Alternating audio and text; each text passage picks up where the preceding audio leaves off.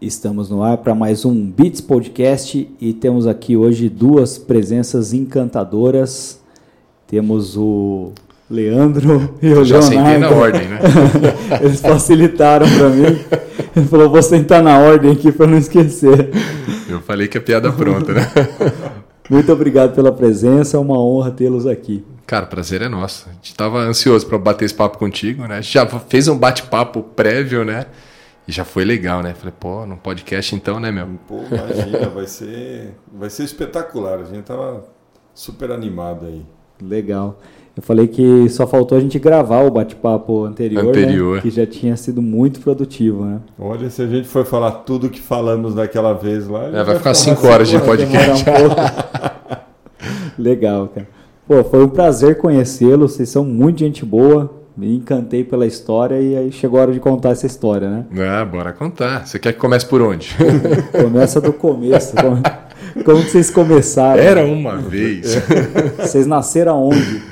Então, cara, a gente é de São Paulo, periferia de São Paulo, Pirituba. É, nós nascemos. Pirituba é assim, é assim que é. É, cara.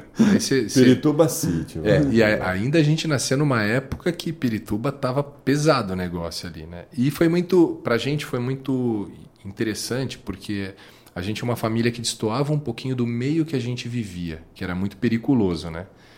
Então tem uma, uma passagem até para você entender ou vocês entenderem de onde a gente vem. O pessoal ia assaltar banco e fazia oração na frente da nossa casa, porque achava que a gente dava sorte. A nossa família era muito unida. os caras- Era muito louco, cara, você acredita? Mas então, a gente nasceu em Pirituba é, e desde muito pequenininho, com uma família que deu muita liberdade para a gente fazer o que a gente tivesse vontade de fazer, a gente começou a empreender com 12 anos de idade. Vender cachorro quente na rua e acho que isso deu uma bagagem muito grande para a gente. Né? De lá para cá, já são muitos anos, a gente nunca mais parou. Né? Então, tivemos vários negócios em vários segmentos, mercearia, lanchonete, academia, se a gente for falar aqui, é, a quantidade é grande. Mas foi uma, uma baita escola, né, Léo? Foi uma baita escola. Você sabe que você falando agora, eu lembrei de uma. Você me escravizava, meu irmão. Vou falar aqui em público você me escravizava. O que, que eu fazia? Eu, eu lembro que ele pegava trabalho, ele, ele tinha uma namorada que trabalhava num colégio. E eles pegavam trabalho, ni- ah, as- ah, a molecada no final de ano, para montar a apostila. Fazer manipulação. Fazer é. manipulação. Manipular a apostila. lá. E daí ele me levava. Eu tinha lá o quê? Mas pagava cachê pra você, 10, meu. 10, 12 anos. de Cachê. E ele me levava para a gente fazer, montar a apostila. Só que era uma máquina enorme de, de, de xerox, que eu entrava praticamente dentro da máquina. E ele ficava do lado de fora, e aí, já arrumou? Já arrumou? Para a gente continuar. Ele é o professor Pardal e eu não, bicho. Você era menorzinho, Era menorzinho. cabia no negócio. Você falou que vocês começaram a vender cachorro-quente com quantos anos? Eu tinha 14 e o Léo tinha 12 para 12, 13. A lei pro, pro menor trabalhar é 16, né? Ah. Mas é só pra filho de rico. Só para pedir. A gente, eu eu lembro que a gente fazia também panfletagem para pizzaria, é, para a gente poder comer pizza, cara. Que não tinha grana, meu pai não tinha dinheiro, minha mãe não tinha dinheiro para comprar pizza toda semana. Então a gente descobriu que tinha uma pizzaria que recrutava os meninos para Panfletar. folheto, né? Nossa, a gente comia pizza adoidado, né? E ficou bom. A gente fazia. Olha outra coisa que eu lembrei agora, falar de empreendedorismo, né? Eu comecei a carreira na comunicação entregando folheto Ah, tá também. zoando, Verdade. Foi a primeira coisa, tinha, sei lá, uns 10 anos mais ou menos. Era Então. folheto. Então, é, um- é uma puta escola, né? Não Porra. tem como a gente, meu, colocar a mão na massa, ter, ter iniciativa. Eu incentivo muito os meus filhos hoje, o Léo faz isso com as filhas dele também, de, ah, pai, meu, ó, tem uma história muito louca. Meu filho ganhou uma viagem para para jogar futebol fora do Brasil, de um empresário que queria apoiar ele. Faltando quatro meses, o cara falou: Olha, tem uma parte da viagem que eu não consigo pagar. Eu falei: Eu também não vou pagar. Meu filho, e agora? O cara já comprou quase tudo. Eu falei: Quase tudo não é tudo. O que eu faço? Ele tinha 12 anos. 12 anos. Ele foi passear com o cachorro no condomínio que eu moro. Arrumou os trampos dele lá, fez o dinheiro dele em quatro meses, integrou e foi viajar. É um tipo de atitude que desenvolve esse ímpeto empreendedor, né? Então, acho que isso é fundamental. Mas eu ia falar do lance da avó lá, né? Nossa senhora. A, no- a nossa avó, porque a gente às vezes ficava, meus pais trabalhavam, a gente ficava na casa da minha avó, né? E a gente também teve uma época que estudava no colégio que era nas costas do, do da, da, nas costas da, da, casa onde que minha avó morava, né? Então as bolas todas caíam lá, minha avó pegava e guardava pra gente. É o único é. jeito da gente ter bola, lembra? e teve um período que minha avó, eh, para poder ganhar dinheiro, ela fazia montagem de brinquedos. Antigamente existia isso daí, que é a parte de manuseio, né? Hoje tem empresa própria para fazer isso, inclusive o nosso primo é sócio de uma empresa de, de, de manuseio. De manuseio. E minha avó pegava esses, esses trabalhos, que era montar o carrinho, pôr a rodinha, pôr não sei o quê, e a gente convivia com ela neste ambiente. Criança também, é. você falou de criança é antes é. dos 12, cara. É. Escravizaram a gente. Agora você falando, eu entendi que foi real. Não, até vender coxinha, né? Coxinha. Minha avó fazia coxinha e meu avô saía para vender. E daí minha mãe falava assim, cara, vai com teu avô, vai com teu avô. E a gente ia com meu avô. Então, eu acho que essa experiência, mais do que empreender cedo, é, acho que essa experiência de você estar em contato, de você ver as pessoas buscando o, o seu ideal, a sua ah, sei lá, só o seu, seu dinheiro, o seu sustento, né? Eu acho que isso é, é fundamental. Você falou da avó também. A minha avó, eu sempre gostei de doce, até hoje, devia é. gostar menos. Mas eu passava na frente de um bar ali, tinha aqueles doces, sabe? Suspiro. Putz, eu acho que eu sei. Tá louco. Aqueles aí, de batata também, formato de coração. É, aí falava pra mim, ah, avó, quero. Ah, avó não tem dinheiro. Aí foi um dia, ela falou, ó, se você quiser ter dinheiro, eu vou ensinar para você um negócio. Falei, vamos lá, né? Falou, vai ali no quintal, pega aquelas buchas que estão plantadas ali, traz aqui para mim. Olha. Aí peguei a bucha, aí ela foi, cortava a bucha, colocava um paninho atrás, enfim, com uma bucha vegetal, ela fazia, sei lá, cinco buchas industrial. Uhum. E encheu uma cestinha e falou, agora vai vender pra rua. Que legal! Aí eu ia batendo palma na, na nas casas assim e a galera ia comprando, sei lá, por dó, o que que era. Mas você vê, a gente não tem ideia o quanto uma, uma, uma brincadeira como essa impulsiona você a ser um empreendedor, cara, a construir é. isso que você construiu hoje. A gente acha que não, os estímulos vêm lá da infância, vem muito. É, eu acredito nisso também. Demorou muito tempo para eu relacionar essa história à capacidade de se virar. Que acho que isso, empreender é isso, né? É você, isso. tipo, desenvolve uma capacidade de se virar, deu tudo errado, você fala, e agora? É isso aí. Aí dali para frente você sai inventando e as coisas acontecem. Né? Acontece. Eu acho que você começa a acreditar que você pode, né? Exato. Acho que, acho que essa, este movimento do empreendedorismo, né? Ele é para despertar isso no ser humano. Cara, você pode.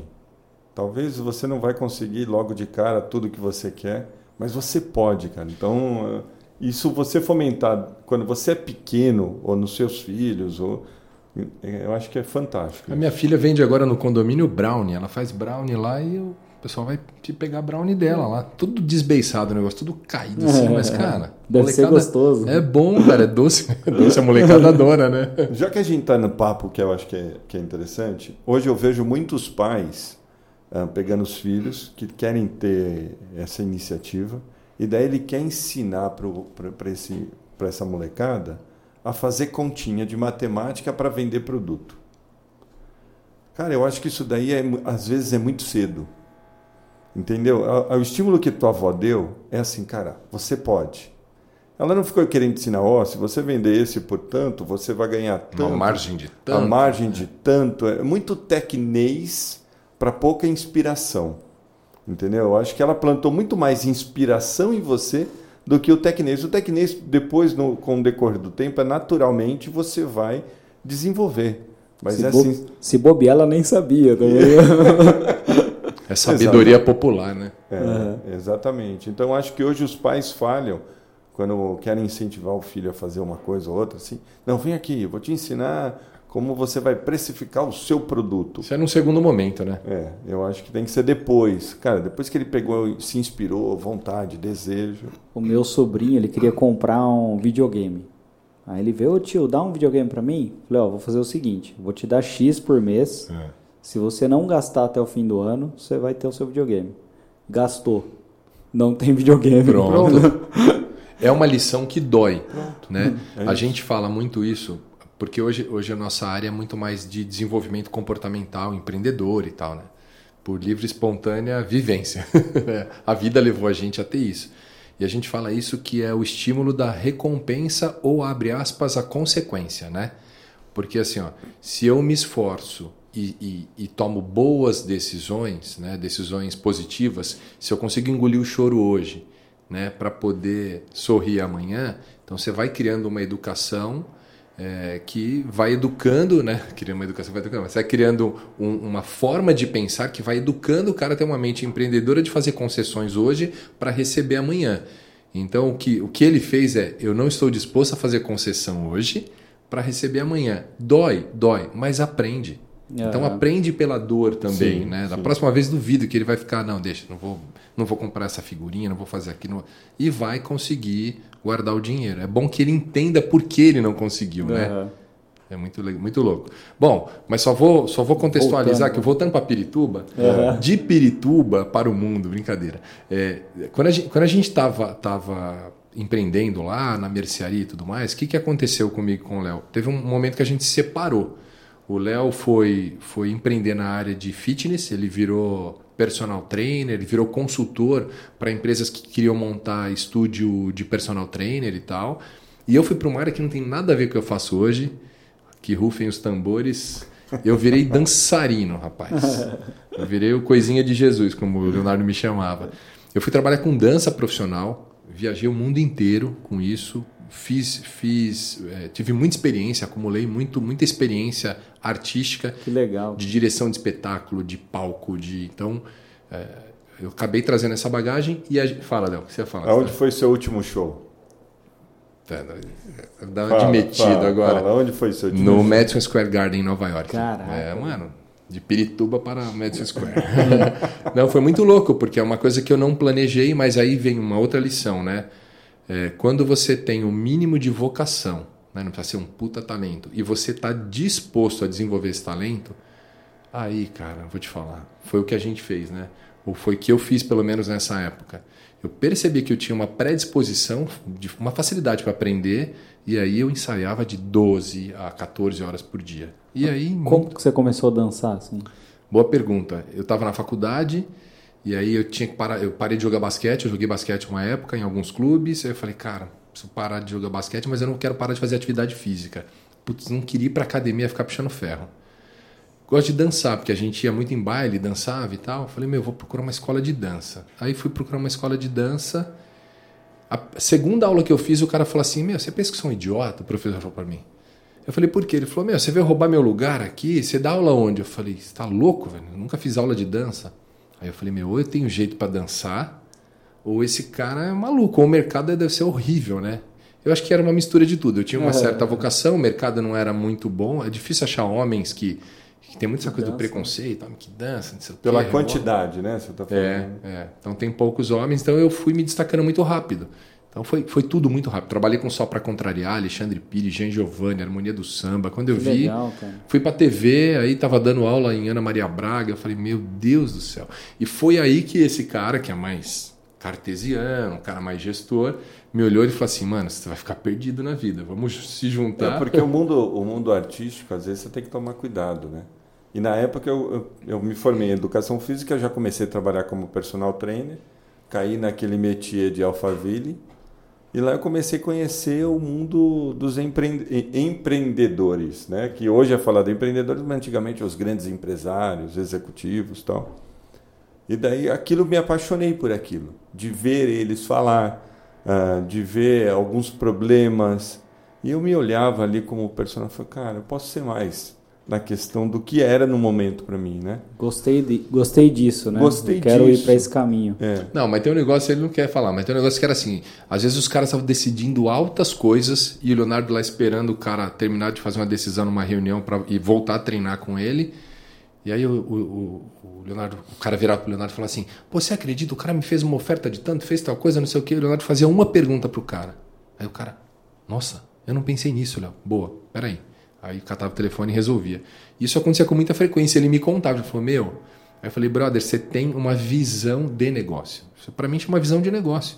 Porque às vezes o cara está tão perto do problema, ele não tem né, essa visão. Ele tem visão de negócio porque o cara não constrói um império sozinho. É, né? Exatamente. Mas talvez na época o que eu não tive é visão de negócio para aquilo que eu atuava. Eu Ah, achava sim. que eu só poderia pensar em negócio longe Dentro da- dali. É, eu acho que foi um aprendizado para mim, porque eu poderia ter pego assim a minha, ah, digamos, te- ah, talento e empregado ali mesmo, mas Aham. não, eu era insatisfeito e começamos a migrar para outras coisas. Daí um dia eu virei para o Leandro e falei, cara, você não pode mais ficar esperando o tempo passar, você precisa ser referência. Vamos, ele decidiu abrir uma academia de dança.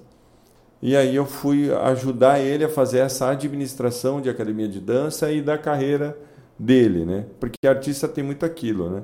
Aparece um monte de gente que é seu amigo no, no, no caminho, né? No E- sucesso, é, né? cara, e isso daí é a pior coisa que tem.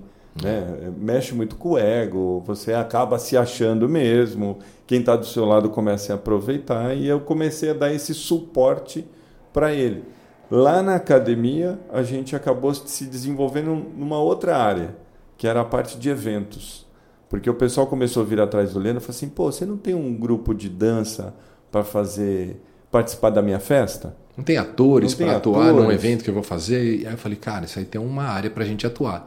Então a gente acabou abrindo dentro da própria academia um escritório de produção artística. Porra, que legal. E aí o, nego o negócio que a gente abriu dentro da academia começou a dar mais certo do que a própria academia.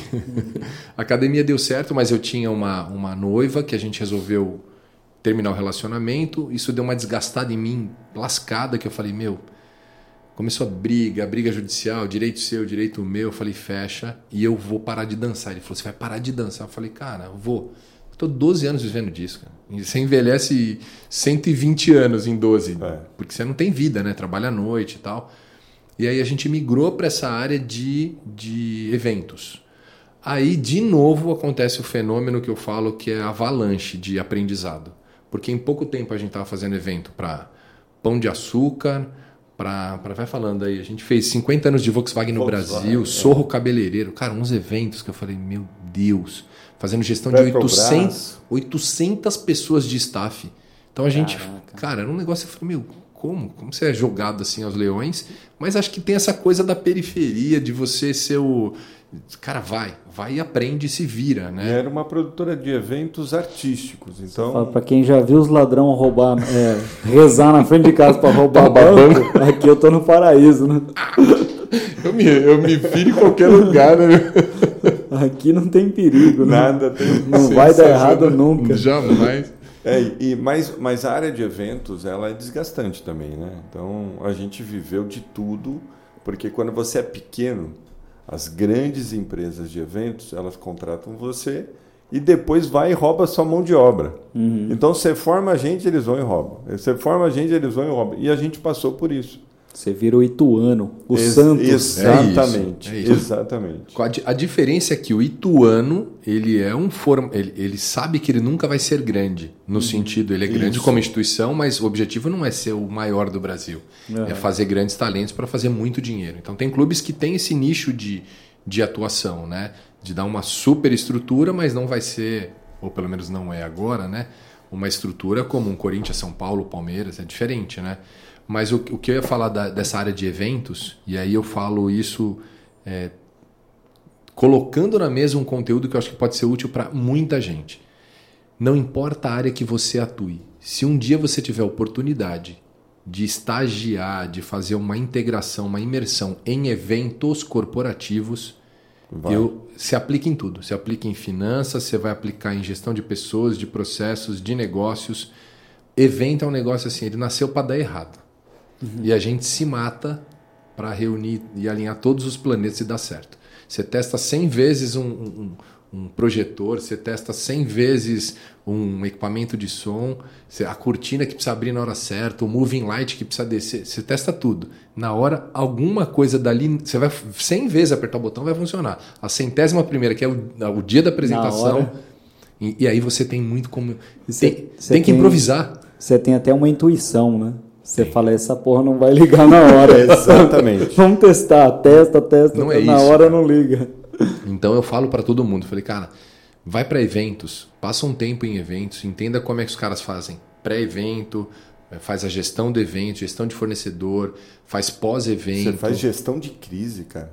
Né? Tempo O evento todo. é gestão de crise. Você está lidando com pessoas. está uh, tá lidando com tecnologia a todo momento. Então, se a tecnologia não funcionar, tem que ter alguma, algum segundo plano. E é o ser humano que tem que fazer acontecer. Né? Então, ele, é, para quem quer ser empreendedor, eu acredito que você trabalhar um pouquinho, cara, vai trabalhar três meses com, com, com eventos que é. você vai aprender muito. Até você vai aprender a, a, a ter é, preocupação com previsão do tempo. Né? Uma coisa que a gente não tem preocupação no dia a dia. É Para você fazer um evento em lugar aberto, você vai ter que ver a previsão do tempo, o dia, local, o que, que tem, o que, que não tem. Então, Iluminação, é um, é. vento, tudo, tudo. Você tem que pensar em tudo. E foi essa empresa de eventos que depois derivou e a gente entrou nesse mercado de comunicação estratégica para gestão, de endomarketing. Legal. E como é que era o nome da empresa do, de endomarketing? Era O Brasil. Antes ela era Simbiose Brasil. Aí tinha um sócio que era um primo nosso. Quando ele saiu, a gente achou por bem a gente fazer a uma modificação, mas mantendo o Brasil. Era Simbiose Brasil, a gente deixou como O Brasil, OH Brasil. Legal. E que ano que era isso, mais ou menos? Fala, Léo. Léo é o cara dos, dos anos, eu sou perdidão. 2000 e, 2003, é, mais dois, ou menos. É, 2003, 2004. Foi quando a gente tava, entrou no é, mercado. É, a gente ah, já estava atendendo uh, Pão de Açúcar nessa época. Já atendia, acho que em 2002 a gente já atendia Pão de Açúcar e tal. Nestlé, Avon. É. Depois entrou Avon. Avon. A gente, a gente deu muita sorte quando entrou em comunicação. Né? Por quê? A maioria das pessoas, das agências, bom, quem é de agência sabe que o que é hoje e o que era 20 anos atrás é outro, na minha opinião, é outro, é outro negócio. É outro negócio business, né? Eu estava olhando vocês aqui trabalhar, cara, é, é, números, é dados, é tem este universo que antigamente não tinha. Né? Era, ficava na mão de um. É, ficava na mão de um. Hoje está tá, tá mais diversificado ah, era, era um, um, aconteceu um fenômeno com a gente de alguém olhar para a gente e falar, cara, vocês são diferenciados. Vocês têm conteúdos que, que, que, que é interessante, por causa da experiência que a gente teve em eventos. Então os caras falam assim, pô, você cuida da comunicação com uma preocupação e uma visão 360. Pô, me interessa porque eu quero fazer evento corporativo, eu tenho que fazer comunicação corporativa, e se você entender de gestão de pessoas, pô, você vai entender o meu problema. Então a gente começou a crescer muito. E, e dentro, é. e dentro das grandes empresas tem muita dança de cadeira. É isso que eu ia falar. Então a pessoa que está hoje, vai exemplo, no, no, numa GM, né? GM existe? Nem sei mais. Né? Tá... Existe. Todo mundo desmontando, né? As montadoras estão desmontando, né? É, tá numa GM, ela sai daquele da, da GM e vai para o Pão de Açúcar. E daí ela leva todos aqueles fornecedores. Isso acabou acontecendo com a gente. E o nosso crescimento começou a ser rápido. Porque a gente não era do mercado, entre aspas, de comunicação, né? uma visão mais fechada, uma visão mais aberta que a gente tinha. E isso favoreceu a gente a desenvolver os trabalhos. Né? Exatamente. Começou é. a crescer por indicação ali, espalhando Muito. como um Acho vírus. que por resultado também, né? Só, Adriano, porque... só tinha indicação porque tinha resultado. É, é, não, não, é legal, é legal falar, porque quem está escutando a gente é, sabe que o networking hoje é fundamental. Conhecer pessoas. Quem Exato. não gosta de pessoas, tanto é que o meu slogan do Léo é tudo é pessoal quando se trata de negócios. Então esse é meu slogan, o slogan da minha vida e do Léo. É, porque a gente acredita que negócios são feitos por pessoas e para pessoas. Então, quem não gosta de pessoa, cara, o cara tem que fazer qualquer outra coisa. Se trancar, meditar, ficar sozinho, só cuidar de cachorro. Mas vai, se tiver que cuidar do cachorro dos outros, vai ter que lidar com, com, com os donos. Do é. então, assim, tem que aprimorar essa parte humana. Eu, por isso que eu falo, sim, indicação é legal, mas é, é ela te leva até a porta, te coloca dentro do, do lugar. Mas o que vai te manter no lugar é o resultado. Uhum. E é você tentar se reinventar toda hora, entendeu? Legal, com certeza. E aí essa empresa do, do de endomarketing, Cara, vocês cresceu. começaram a, a, crescer e chegou aqui tamanho, assim, mais ou menos. Cara, nós chegamos a ter 60 funcionários, né, Léo? É, de maneira direta. Os, se contar os indiretos, tinha hora que a operação estava em 100 pessoas, assim. Nossa, né? Dor de cabeça. É, Dor de... Na, na época a gente tinha muitos contratos que é, a gente alocava funcionários dentro das empresas né, que era também uma coisa nova para quem trabalhava com endomarketing. Uhum. Né, porque a nossa especialidade lá na, na, agência era o endomarketing. A gente fazia uma comunicação 360, mas o foco era endomarketing, era aquilo que a gente realmente entendia. Né? Então, a gente tinha jornalista dentro das empresas, fazendo uh, mapeamento, pautas. pautas. É, era realmente é, tudo aquilo que a gente vê fora da comunicação, uhum. a gente pegou e levou para dentro das empresas. Que né? legal. E muito louco o que aconteceu com a gente. Imagina que eu chegava, vou citar um exemplo clássico. Ah, vou, o pessoal do Abílio Diniz chamou a gente para uma reunião, a alta liderança.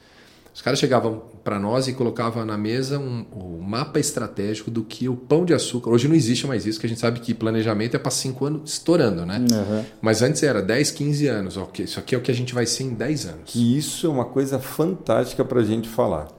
Que há 20 anos atrás as pessoas faziam planejamento dessas grandes empresas planejamento de 10, 15 anos. Hoje é 3 anos, 5 anos. Hoje não tem como. A visão tem que ser mais curta porque o mundo está mudando muito rápido, né? que a gente chama de Tesseract, né? que é um cara que cunhou esse termo, é o Shel Silverstein, que ele falava mudanças abruptas no mundo aconteciam a cada 10 anos. Hoje acontece 10 por dia, se deixar. Uhum. Né? Então a gente está vivendo nessa mudança constante. Então o planejamento é, é mais curto. Né? E aí o que acontecia? O cara chegava, botava esse, esse planejamento estratégico e falava assim: ó, estudem isso, eu preciso fazer um cascateamento dessa informação, preciso fazer um top-down, que eles chamam, né? Eu preciso pegar da alta liderança e entender e como ela tem que entender essa proposta, a média, até ir para a base toda operacional. Então, toda a informação precisa escoar de maneira assim leve e rápida dentro da empresa inteira que só crescia. Então, agora você imagina isso a gente fazendo. Esses, esses desafios vindo. Pão de Açúcar, Avon, Nestlé, Votorantim, Odebrecht, cara, Sandoz. Sandoz, Novartis. Então era muita, muito. Então a gente foi empurrado a se desenvolver. E que tipo de comunicação a gente fazia? Cara, a gente precisava entender o que, que era um, uma ferramenta Lean, Kaizen, 5S, MPT, tudo que são essas coisas Toyota de modelo de gestão, alta eficiência. Vocês não manjavam nada disso. Bulhufas nenhuma, era madrugada estudando isso. Ou, ou passando um dia de integração dentro das áreas conversando com os engenheiros, com diretores, com vice-presidentes, tá, o que, que é isso? Qual é o impacto disso? Quantas pessoas vão ser fazendo literalmente uma imersão no campo? Olha, né? E mais do que só entender né, sobre essas ferramentas, era entender o que, que elas fariam de impacto no dia a dia de quem estava consumindo aquilo. Uhum. Né? Porque quem é o técnico, por exemplo, que quer implementar uma ferramenta dessa dentro de uma empresa, ele só tem, ele, ele tem na mente dele assim, ó, cara, tem que seguir processos. Ponto. Tem que seguir processos, que é uma parte importante. Mas quem faz os processos acontecerem são os seres humanos. Então, isso ele tem que saber. E segundo, a comunicação é fundamental para isso acontecer. Então, a gente chegou em muitos lugares uh, de, de projetos de 2 milhões e meio de dólares na época, que já tinham sido investidos para mudar todo um processo, um procedimento de atuação de melhoria. Em manufatura, em né? manufatura né? e não saía do lugar. Porque a preocupação e entendimento de quem estava implementando a ferramenta é que não precisa de comunicação. Estou implementando para robôs. É, já falei para o cara como é que funciona, ele tem que executar.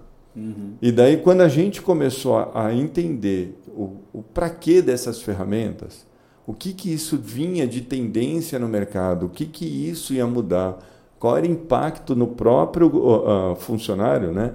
Meu, qual é o impacto do, de eu, por exemplo, estar tá trabalhando aqui sobre uma ferramenta X? De, de alta excelência, é, por exemplo. Daí eu vou sair daqui, exemplo, e vou trabalhar numa outra empresa. Eu falar que eu trabalhei sobre uma técnica assim faz diferença no mercado. Então a gente começou a estudar todos esses pontos que eles não olhavam, né? Que era mais ou menos assim, eu vejo hoje, né? A gente olhava com a cabeça do dono. A gente não olhava com a cabeça de quem estava implementando um processo. É o dono. Como que o dono vai pensar uh, nessa solução? E a gente acha que isso é só, só precisa ser palatável para operacional. Cara, eu lembro que a gente foi fazer uma campanha na Votorantim Metais, eu não lembro, chamava a gente criou uma campanha chamada Operação Olho Vivo. Você lembra? Era Operação Olho Vivo? Acho que era, né? Não, de olho no mercado. Porque Isso. a Votorantim estava perdendo altos líderes para o mercado, para empresas concorrentes, com, que vinham com ofertas de salários 10%, 15% a mais do que o cara ganhava. E os caras estavam largando carreira na Votorantim para ir para uma outra empresa que tinha até menos estabilidade de mercado. Aí a gente foi entender, tá? O que faz o cara ficar aqui? Como é que tá o clima? Então, ah, legal. Então tem que fazer uma ação no clima interno. Porque o que sustenta a pessoa é ele ter vontade de levantar todo dia para trabalhar numa empresa feliz. Uhum. Já isso aí é, se você procurar as pesquisas de Harvard, a gente já sabe que o índice de produtividade de uma empresa feliz, que tem respeito, que não, né, que tem processos bem definidos, mas tem um ambiente alegre, é muito maior do que empresas que não têm esse ambiente feliz. Ah, legal, resolveu essa parte. A outra parte, ele sabe, ele sabe fazer conta, alta liderança, sobre benefícios. Cara, a gente descobriu que eles não sabiam fazer conta sobre benefício. A hora que a gente abriu o pacote de benefícios que a Votorantim oferecia, dava, sei, sei lá, cara, dava, vamos supor que o cara estava saindo de 15 para ganhar 17, se ele fizesse a conta reversa, o cara já ganhava uns 22 lá dentro. E a gente ajudou na campanha os caras fazerem conta. Olha que coisa louca. De uma forma que não fosse ofensiva é, para eles. E se né? você for ver no marketing, vamos colocar externo, é o que vocês, o que a gente tem que fazer a todo momento. Qual o valor disso? Qual o valor real desse produto que eu estou comprando, né? Exatamente. Então a, a, a ciência é a mesma, só que com foco no, no, no colaborador. No colaborador né? Cara, esse negócio da, da, da de fazer a conta, é, tem gente aqui, é, todo mundo é CLT, uhum. e aí existem agências que contratam PJ. Uhum. É, por mais que tenham mudado a regra lá tal, o entendimento de alguns juízes ainda é diferente. O cara vê lá, tá, não, isso aqui é. Tem falcatrua. É. Não é, não é, não, não, não tá deveria tá ser assim. então a gente prefere não correr esse tá. risco. E aí tem gente que às vezes chega e fala assim, ah, então eu recebi uma proposta ah, quanto que é? Tipo, ah, 100 reais a mais. Ah, legal. É CLT ou PJ? Ah, não, é CLT. É PJ. Ah. Você fala, porra, velho. Faz uma conta simples. é isso. É só fazer uma conta. Vamos, vamos, quer que eu ajude você a fazer a conta? Aí eu faço a conta. Ah, não sabia. Então as pessoas não têm, às vezes. Não tem. É, entendimento do que é a, cada classificação, quanto custa um benefício. Então a pessoa vai e se atenta ali só ao, e, salário. E tem, é, eu acho que tem um outro item também, o quanto custa o bem-estar. Uhum. Porque tem empresas, opa, tem empresas que faz, que, que trazem um bem-estar. Né? Isso a gente passou muito. As Não pessoas... só bem-estar, mas como crescimento, oportunidade de carreira, sim, sim. Né? desenvolvimento. É, mas de né? uma certa forma isso causa um bem-estar. Os outros podem oferecer também planos de carreira, como hoje é comum, vai. Uhum. É, mas esse bem-estar ele tem um preço. Né? Eu, eu estar num lugar que putz, eu me sinto bem, sou respeitado, sou respeitado, não saio daqui todo dia estressado, tem um valor. Né? Então a gente passou por isso, muitas pessoas saíam da empresa e depois pediam para voltar. Ah, por causa disso. Aqui acontece bastante. Porque, cara, ele vai para o mercado. Cara, é, o mercado lá fora é, é outro naipe.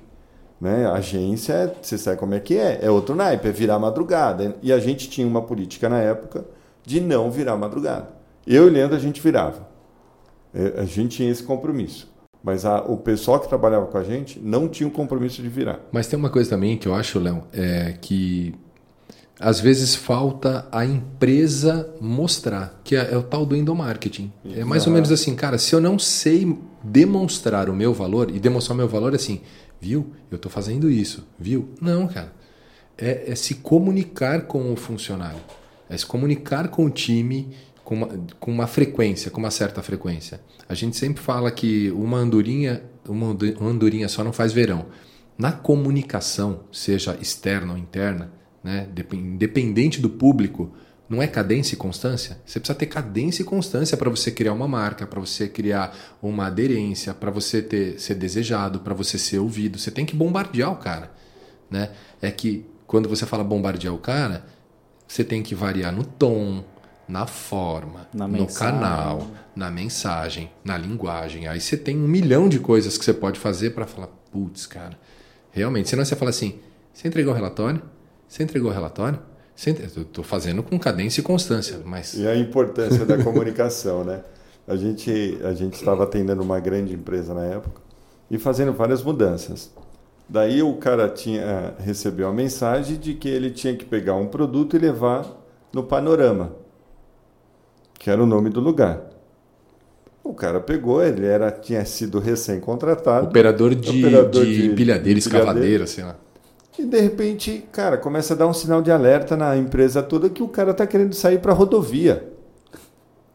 Porque ninguém tinha falado para ele que tinha uma área dentro da empresa que se chamava Panorama. E o bairro do lado dessa indústria Que chamava ele morava Panorama. O cara ia levar pra casa o negócio. Você entendeu? E daí a gente olha para ele e fala, cara, não pode ser, cara, acontece. isso Numa é multinacional. É, É raro, mas acontece, né? doideira. E ele não pegou nem o endereço do panorama. Não, ele Ele já falou, vai, Vamos né? lá, o É. povo procura alguém lá. Cara, Muito louco, né?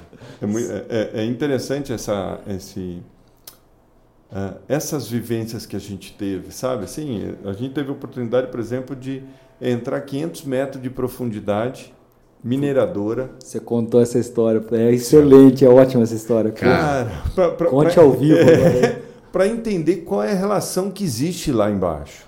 Como que eu vou falar... Isso, isso no Chile também você fez, né? Isso foi no Chile. É no Chile, Jacobina, aqui no, no Brasil. Ah, fui, pro, acho que para Argentina, fui em al- alguns lugares.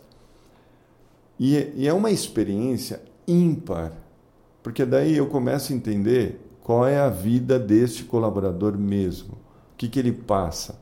Imagina, eu entrei 500 metros de profundidade, eu ficava, depois de 5 minutos, eu falei, cara, e agora? É isso? Mas daqui 10 minutos, não, você vai ficar aqui. 20 minutos, não, você vai ficar aqui. Mas aqui é um buraco, aqui não tem o que fazer. É a vida do cara. Né? Eu lembro que quando eu pedi para conversar com essas pessoas, um grande líder chileno lá, que cuidava da planta, ele falou assim: Mas você vai falar o que com eles? Eu falei, cara, é importante a gente, eu entender como funciona a vida desses caras. Eu falei assim: não serve para nada, eles nem vão falar com você. Eu falei, ah, beleza, é meu trabalho, né? Então me dá licença. E a gente marcou, foram acho que 10 encontros é, Com 30 pessoas. com 30 pessoas, é isso. Que é, que é aquela técnica que a gente usa de focus group, né? Você tem toda uma técnica para você conduzir e extrair deles qual é a principal necessidade, principal carência da comunicação e, e aí em cima disso você cria toda uma estratégia, gera um relatório e aí faz um planejamento estratégico para melhorar a comunicação com, esse, com esses caras, né? E, e o interessante é que eh, no Chile a parte de mineração é muito forte, né? Os mineiros chilenos são conhecidos mundialmente. Eu pensei que só tinha mineiro aqui. É, não, e eles chamam de mineiros mesmo lá, né? Não é mineradores, né? Tem queijo? Não, não, Mas tem vinho. E dos bancos. E daí, assim, cara, eu fiz 10 encontros com 30 pessoas. Todo final de encontro, todos estavam em pé chorando. Estou falando foda. gente bruta, que eu quero dizer que a, a vida transforma essas pessoas mais brutas. E é, é simplesmente para o cara falar assim, cara, pela primeira vez tem alguém me escutando. Tem alguém dando ouvido, tem alguém me perguntando se eu tenho dor, se eu estou vivo. E daí tem uma outra experiência que eu tive, que no dia que eu cheguei ne- num ambiente como esse, ah, tinha morrido uma pessoa. Essa, essa história que você contou que era. Tinha morrido uma pessoa. Tava um clima bom. É, né? tava um clima bom. Daí eu tinha uma, tinha uma apresentação falando com todo mundo e tal. Terminou a apresentação. Um cara ficou na porta me olhando. Eu falei, caramba, e agora? Ele falou assim, posso falar com você? Eu falei, pode, né? Ele falou assim, é o seguinte, eu queria tomar um- uma cervejinha com você hoje à tarde. Apaixonou no Léo. Isso no já. Chile? Não, isso Não. foi aqui, aqui no Brasil Aqui no já. Brasil. É, Jacobina. Daí eu falei assim, pô, legal, né? Paulistão, né? Então, O, o- o paulista acha que todo lugar é igual, né? E- A Vila É, Madalena. Vila Madalena. Madá. é. Urra, meu. Daí tô no hotel, toco o telefone falo, ó, o cara chegou. O cara chegou com uma caminhonete, foi me pegar lá, levou num bar. Falei assim, cara, é o seguinte, preciso te explicar onde você está mexendo. E aí ele começou a me contar como é a vida desde o diretor daquela planta até os funcionários. Então, é assim, é uma mineradora que extrai ouro. Ele falou, o que, que você acha que deve acontecer aqui? Eu falei, cara, não tenho ideia. Falei, "Que- o pessoal vem assaltar aqui de escopeta com 30 pessoas. Falei, como assim? Eu falei, não sabia. Me tira daqui. Me tira daqui.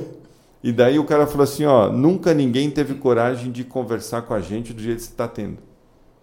Então você precisa saber onde você está tá se metendo. Eu acho que o cara ficou com dó de mim. Você chegar aqui sem colete, né? Essa cara de playboy. então essas, essas experiências desse, desses diversos universos que as empresas apresentaram para gente, cara, foi, foi uma baita escola, sabe? Porque teve, tinha outros dias que a gente estava, por exemplo, dentro da Sandoz, fazendo medicamento. Entendendo como funciona aquilo. Mano, posso contar é. uma história aqui? Você gosta de história, né? Você gosta de boas histórias, né? Posso só fazer um comentário? Todos. Eu acho que vocês tinham essa capacidade é, pelo lugar de onde vocês saíram. Eu também acho. Porque Sim. Quem vem de baixo e, e consegue ir entendendo ali o, o, o game, você consegue se dar bem ali no, no, em qualquer lugar. Então você consegue se dar bem. Na alta liderança. Ter né? um bom relacionamento na alta liderança e com o mineiro a 500 metros ali para baixo. Né? Concordo. Eu também eu... acho. Também. É, tem, uma, tem uma passagem que rolou com a gente que eu acho que é muito legal. Uma empresa tinha saído de um quadro de 70 funcionários para 500, 700 funcionários. E chamaram a gente para fazer apresentar uma proposta de melhoria de toda a comunicação, integração com a alta liderança e tal. Era um trabalho muito complexo. Saiu de 70 para 700. 700, 700, 700 né? Foi uma coisa assim. Caraca. Muito grande. O cara tinha um histórico de uma formação impecável, o presidente da empresa, formado em Harvard, em Oxford. O cara, meu, era um cara todo. E aí você já, né? não é um cara da periferia, não é um cara que, que veio de baixo, ele já vinha de outras famílias, né? Pelo que a gente sim, tinha mapeado. Sim, sim. Eu sei que era um cara muito difícil, as pessoas tinham muito medo dele, e eu fui com o Léo apresentar a campanha numa, numa mini plenáriazinha, assim, tinha uns umas seis, sete pessoas em volta dele. Aí sentou o presidente lá, que é esse cara, o Armani dele, cruzou a perna e tal, abriu. E eu comecei a apresentar a campanha. Mas eu já fui munido, porque a gente falou, cara, vamos levar mais peças do que o, o normal, vamos pensar em tudo, vamos pensar na alta liderança, vamos pensar nos diretores, vamos pensar na gerência, na média gerência e vamos, vamos para a base, tudo, vamos mapear. Era uma empresa de terceirização de folhas de pagamento, muito e, específico. E, e né? como ela estava crescendo, tinha que tomar muito cuidado mesmo, porque é um momento que você pode quebrar pelo sucesso. Né? Isso, né? que é, hoje a gente explica nos nossos trabalhos que essa transição entre a fase criança, né, que a, a empresa você pode mapear ela como fase criança, adolescente e adulta, tem características para cada fase. Essa fase adolescente, a empresa fica desengonçada, como um adolescente. E aí ela racha a empresa no meio, que a gente chama, porque fica nós contra eles. O cara que entrou na empresa desde o começo começa a falar assim: pô, mas sempre foi assim, vai querer. Por que, que agora tem que mudar? Por que, que tem que ter processo? Por que tem que ter procedimento? Sempre funcionou desse jeito? E os novos falam: não, cara, esse é o melhor jeito, é o mais eficiente. Então a empresa fica trincada. Aí é hora de você entrar com um baita endomarketing estratégico para poder alinhar todo mundo, né? E a gente estava entrando nessa fatia, onde a empresa estava toda desengonçada, né? O nós contra eles. E aí eu apresentei, cara, sabe quando você vai apresentando a campanha e você, pô, você tem experiência de apresentar a campanha, sabe como é que é, né? Você sabe se você está agradando ou não. Exceto quando você pega um time de introvertidos, que aí o cara é poker face, né, cara? Você uhum. fala, meu. A pior situação possível. Putz, né? cara, ninguém manifesta, ninguém dá uma piscada, né? E aí, eu apresentando e eu comecei a ver, nossa, o pessoal comentando, todo mundo. E ele, cara de pôquer, bicho. Uma cara de. Uma pedra de gelo. É, no teatro a gente chama cara de blazer. Tipo, é. Ele tinha feito aqueles cursos de não demonstrar emoções. Emoções, é. alta, alta negociação, né? Bom, acabou, né, cara? A hora que acabou, eu falei, então é isso, né? Aí o cara virou e falou assim: é... Qual é o seu nome mesmo? Falou para mim. cara, você tá uma hora apresentando pro cara. Aí eu falei, Leandro. Aí ele falou, Leandro, né? Então, Leandro, deixa eu fazer uma pergunta. Para você, qual a importância da placa do funcionário do mês na recepção da sua empresa? Aí, cara, que pergunta é essa? Eu falei, para mim, valor nenhum. Desde que eu entro numa empresa e eu vejo que não há respeito da liderança ou entre os funcionários, uma placa só vai destruir a empresa. Porque se não tem respeito, não é uma placa que está dizendo que eu valorizo meu funcionário. Porque é no dia a dia, não é a placa que valoriza. Então, para mim, a placa sozinha não tem valor nenhum. Ele falou, pois é. E você me apresentou é, todas as peças e a que eu queria ver você não me apresentou, que era a placa de funcionário do mês. Estou decepcionado. Com Estou você. decepcionado com você. Quando ele falou isso, o, a plateia fez assim, o, os aspones dele fez assim, oh? os caras, meu, o que, que ele tá falando, bicho? Porra. Todo mundo murchou, assim. E eu tinha um código com o Léo, né?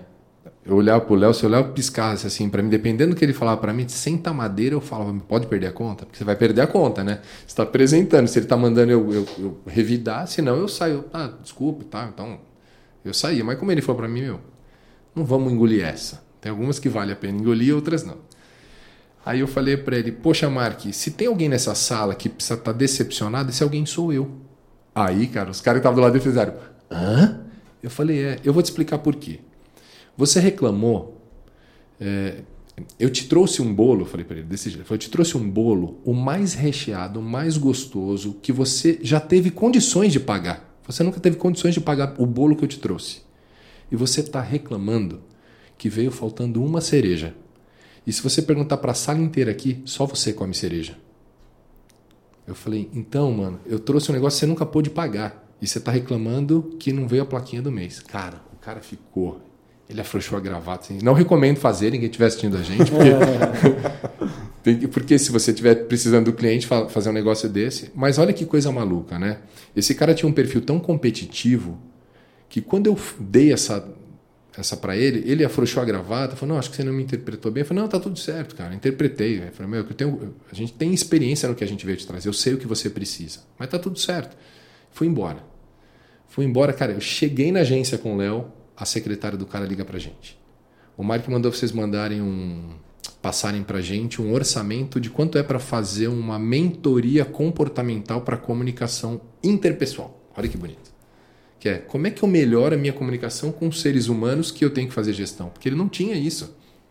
Então a gente pegou a conta, eu fiz, junto com o Léo, toda essa parte da mentoria comportamental dele como líder. Pra, comecei a visitar as reuniões que ele ia e fazia relatório, e dava feedback, e orientando ele no tom, na forma e tudo.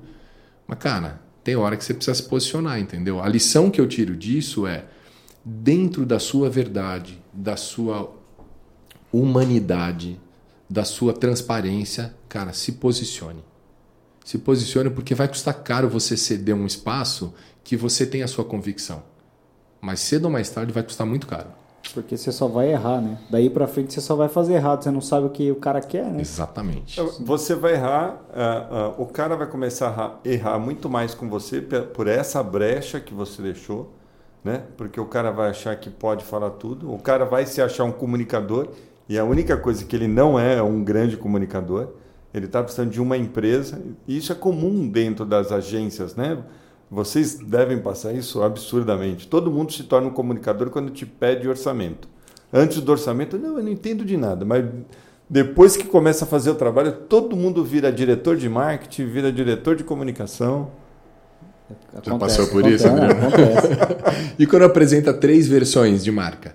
O cara fala, não dá para pegar, não dá para pegar a estrela da primeira com a coisa da segunda e a fonte da terceira. É um, é um clássico, né? Acontece sempre. Mas eu ah, nesse nessa questão de se posicionar, né? Cara, a gente sempre se posicionou. Que bom. É, você tem que tomar cuidado. É, pode ser mal educado, enfim. Mas a primeira coisa é aquilo que vocês fizeram, né? Se prepararam bem pro a apresentação, desafio. é. Você preparou bem para o desafio, levou o que você acreditava que era melhor, eu vou defender aquilo, né? Ah, não é isso. Fala, então vamos brifar de novo.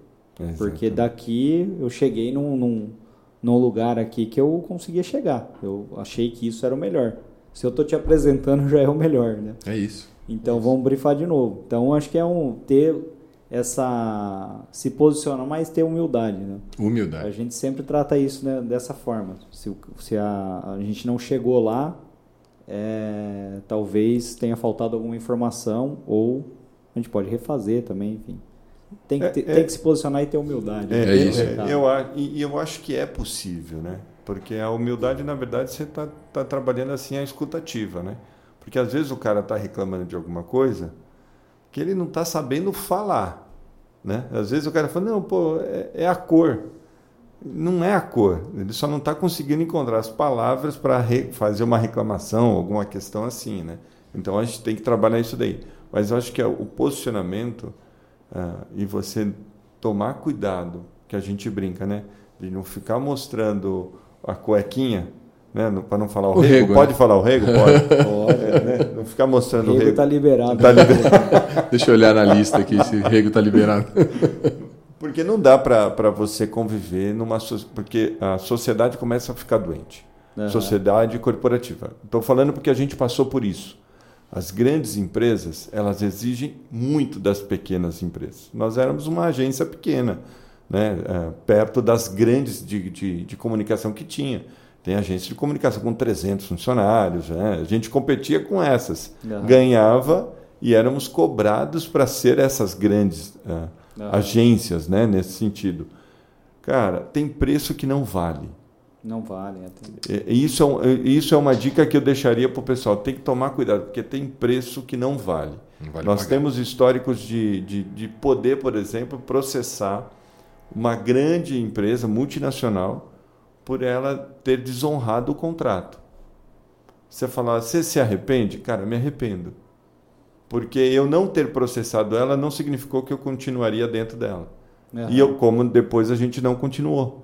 Entende o que eu quero dizer? Então você vai fazendo concessões nos seus valores, concessão de, de, de irmandade. De acordos, né? De acordos com quem não tem. Uhum. Né? Uma coisa é fazer uma, uma irmandade entre a gente. A gente está aqui, está pertinho, estou vendo, eu controlo. Pô, fazer com grandes empresas que me pagam 120 dias, 90 dias depois. Eu estou sentindo que esse nosso podcast está virando uma sessão de descarrego Terapia. terapêutica.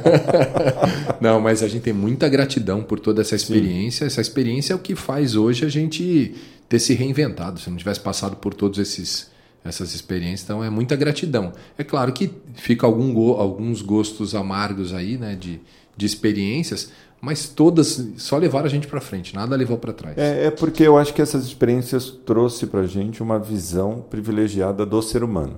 Uhum. Né? Então eu, a gente conseguia ver o ser humano ali, o, o diretor, é, o gerente, no o operador íntimo, né? de máquina no íntimo. Daí, conclusão final. No final do dia eram todos iguais. Todos iguais, com medo, querendo se provar a todo momento, muitas vezes distante da família, distante da sua essência. Tem... Sabe, sabe uma, uma coisa que eu percebo? É, quando você está aprendendo um outro idioma, o seu, sua capacidade de se expressar é, é baixa. Reduzida, né? É bem reduzida. Então você vai falar alguma coisa, você sempre acaba procurando as mesmas palavras para tentar é, Perfeito. mostrar um, um, um, sentimento diferente. No nosso idioma também, a gente tem as nossas palavras preferidas e muitos dos sentimentos não, não são nomeados é, de acordo com, com o que você está sentindo. Então, a, é o vocabulário para sentimentos é curto para a maioria das pessoas principalmente na, no, na era 2003, né, que vocês começaram lá, na, principalmente mais ou menos nessa época que não se falava tanto em desenvolvimento ali pessoal, inteligência emocional. Então era o cara que era DP. Esse negócio de líder, líder é novo. É na época era o chefe e cumpra-se. É isso. Faz por quê? Porque eu tô mandando. Exatamente. Você escutava isso Cara, gostei, gostei muito dessa analogia que ele, é que você fez, o, Adriano, porque é bem isso mesmo, cara. A gente fica curto de repertório por não ter é, experiência, não, não ter vivência suficiente para ter um repertório maior, né? Eu gostei bastante. E, e o idioma é bem assim e mesmo. Se, e se a gente parar para pensar, um, uma das qualidades que a gente teve na época foi essa, porque a gente acumulava uh, experiências de diversos mercados atuando no, no mercado na época que era a comunicação interna. Então a gente tinha uma visão privilegiada, entre aspas, né? Então a gente tinha um poder argumentativo e era uma coisa que a gente sempre falou para nossa equipe. Cara, pega a experiência que você tem lá na sua vila e traz para o teu negócio. Pega a experiência que você tem lá na sua casa e traz para o seu negócio, porque vai precisar. Né? Como, onde você aprende a se relacionar com pessoas? É dentro da sua casa. É dentro da sua casa, é dentro da, sua, né? da sua vila, do seu bairro. Então, traga essa experiência, tudo, tudo que você já viveu. Jogou bola, praticou esporte, não importa, traz para o negócio. É, são linguagens perfeitas que você usou. São linguagens que dá para ser usado ampliar pra, repertório. e ampliar repertório. Né? Bom demais. Porque no final das contas é uma pessoa falando para outra. Exato. Então, uh, a gente está na era da inteligência artificial e tudo mais, né? Que está entrando agora. É, mas você pega um texto da inteligência artificial, você tem que quem comanda ela. Se você não, não escreveu o script direitinho ali, vem um texto ruim. Exatamente. É um monte de ideia ruim. Aí você olha e fala, putz, isso aqui tá esquisito. Então você percebe que não tem alma o negócio. Você não tem um, sabe, uma vivência. E eu acho que cada palavra que você escreve ou cada cor de, de que você coloca de, de uma tarja, a imagem que você usa, tudo aquilo ali reflete as experiências que você teve da forma como você quer se comunicar com o outro. E aí tem aquela máxima, né, que comunicação não é o que se diz, sim o que o outro entende. Exatamente. Se o outro não entender, não adianta de nada. Né? E quando a gente começa a estudar um pouco de desenvolvimento humano, você aí fica mais complexo ainda. Você vê que realmente um chat GPT não vai substituir, né? Que é o, o nível inconsciente e único do indivíduo que a ciência já comprova que de 92 a 98% daquilo que a gente faz, fala, toma de decisão vem da mente inconsciente e não a consciente. Então a gente está dizendo que de 2 a 5% aí, vai, estourando 8%, a gente está usando a mente consciente.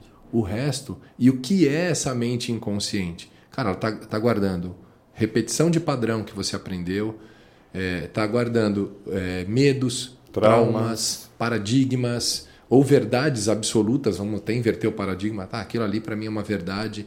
Então é, ela é, ela é um parâmetro que a gente não enxerga.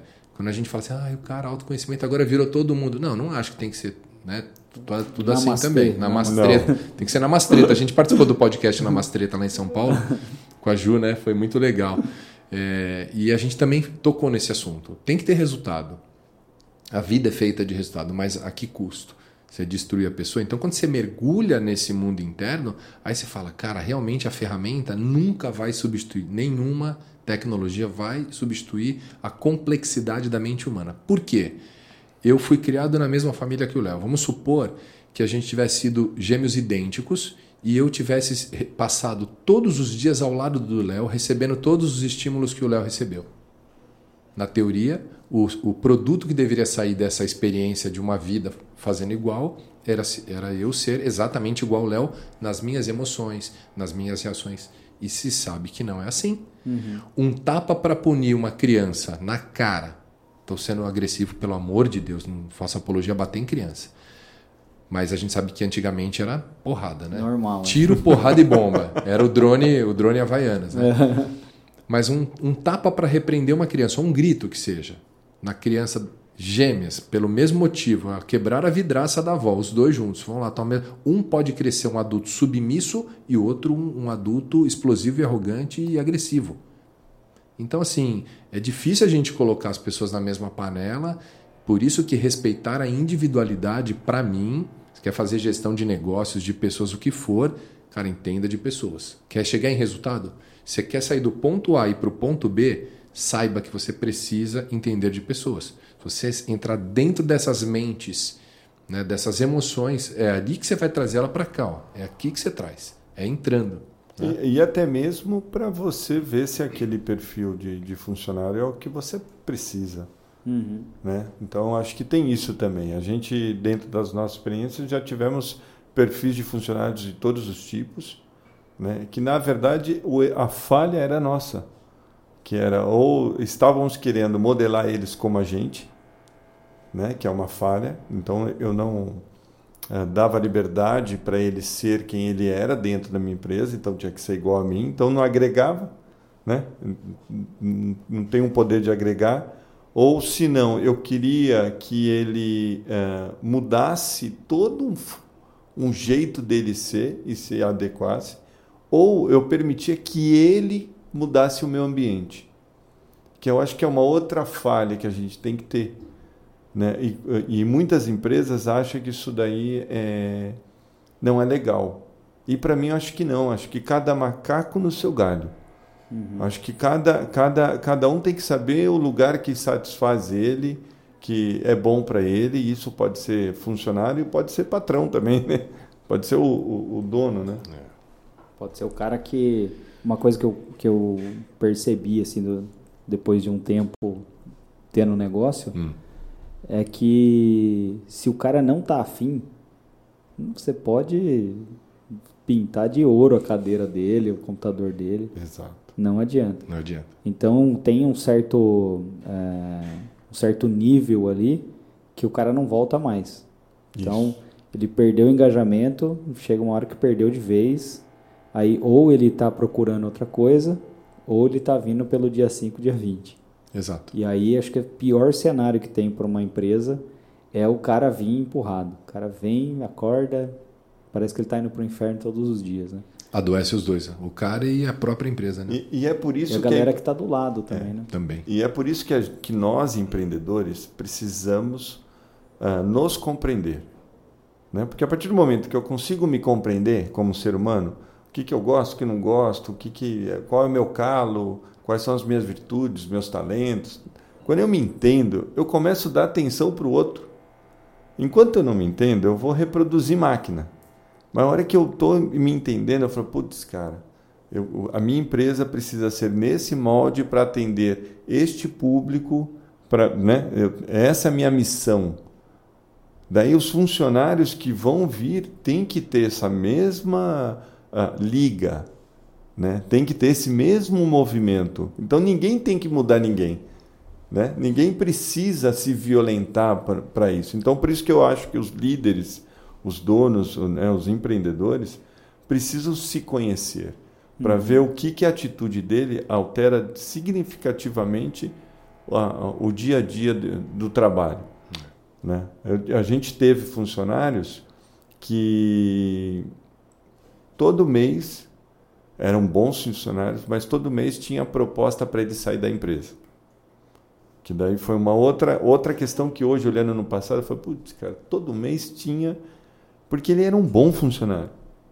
Então, ali eu tinha que decidir para mim: ou eu vou pagar um salário para esse cara que vale a pena e ele nunca mais vai me mostrar outras propostas. É.